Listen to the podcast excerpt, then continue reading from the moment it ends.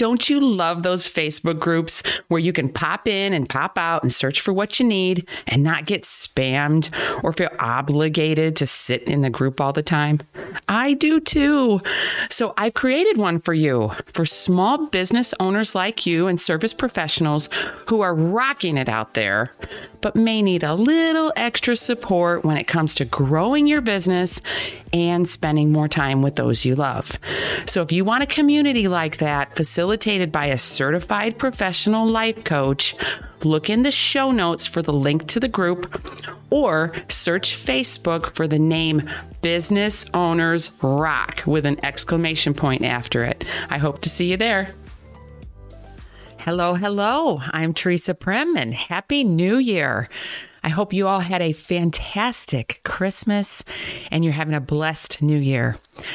Today is part two of the eight ways to slow down in business, even if you think you can't. Right before Christmas, I recorded the first half of this episode, which is episode 21. This is episode 22. So you may want to go back and listen to episode 21. And I talked about the first four ways to slow down in business, even if you think you can't. The first way was to delegate. And this doesn't mean to pay people, this means to delegate and use what you have. I described that in episode 21. The second way is to create a new system or a process in your business.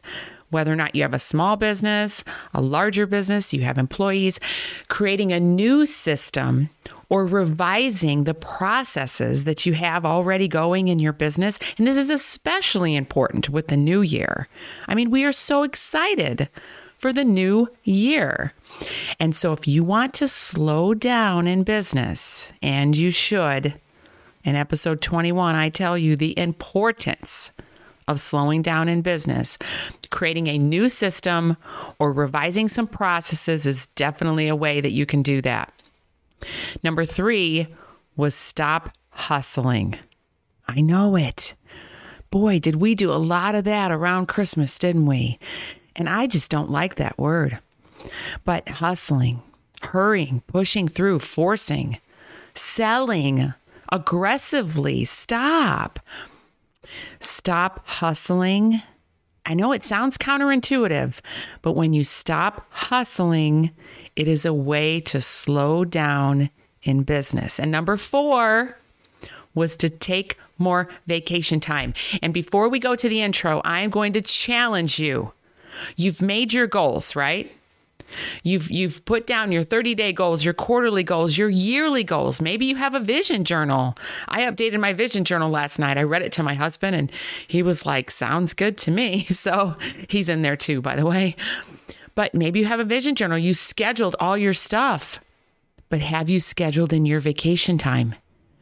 Have you scheduled in half days off, few hours off every week, a couple days off? Have you scheduled in your vacation time? That should come first. So today, we're going to go over steps five through eight on eight ways to slow down in business, even if you think you can't. I am Coach Teresa Prim, your host for the You First Business Second podcast, and I help small business owners, small, small business owners too, and service professionals generate a lot more income in a lot less time while always putting themselves first. Welcome to the podcast today. Let me ask you are you a multitasker? I know. I know. There is a belief, let me give you a story. There's a belief that I took on as a business owner and trying to get better as a business owner that said, I should not be multitasking. You know, these big gurus say things like, don't multitask, do one thing at a time. You can focus better, yada, yada, yada. But I'm going to tell you, my friend, we all multitask. We do. We drive and we listen to the radio. I listen to music when I'm in the shower. I listen to podcasts when I'm mowing the grass.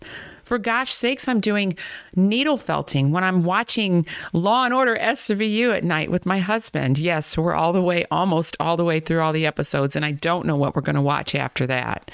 But I'm always multitasking, doing things. I'm I'm watching a training while I'm cooking. And here's the thing. What advice we're going to accept and which advice from the big business gurus and the quotations that we read that we won't accept. And so the way to slow down in your business is in my opinion, this is just my opinion, is not to quit multitasking, but it's to multitask on the right things. And so, how do we do this? Think about how productive you are when you multitask with two things. So, when I mentioned, you know, I cook while I'm listening to a training, okay, I will tell you that I can I can't say I can cook with my eyes closed, but I'm a pretty good cook and I like to cook. But I'm not getting the full benefit out of that training. So if it's something I need to sit down and take notes at, I won't do it at the same time I cook. So think about two things that you do that you multitask with right now. And can you focus on both of those the best way or do you need to take those and put them with something else that you multitask with? So it's it's not a matter of getting rid of multitasking. It's a matter of multitasking on the right two or three things. If you can do three things at once, great. But the right two things at the right time. So it's it's multitasking versus focusing. Think about this if you multitask on the right things, the, put the right two things together, it would allow you to slow down in your business. It will. Try it. Set a goal for one week and say, I am not going to do these two things together because I know they're not productive anymore. Take one away and add something else. It will work. I've tried this before. It will work.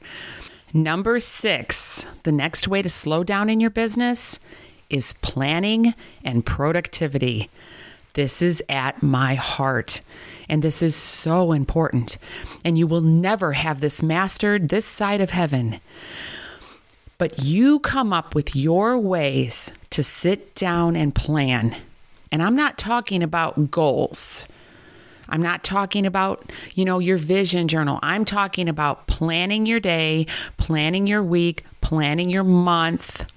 Okay, you take your goal, but then you work backwards and you create your plan. Who are you going to call? What appointments are you going to go to? What um, products are you going to create? How are you going to sell? All the planning, and you take all of these tasks and you put them in your week. I do it every single Sunday night. We have schedules everywhere. We have a three month schedule hanging up in our kitchen. We have a, a one week schedule hanging up on our refrigerator, which my husband just absolutely loves it. I have my plan book that shows a whole week right when I open it up. It's eight and a half by 11. It shows the entire week. It's taken me tons of planners to find one that I like.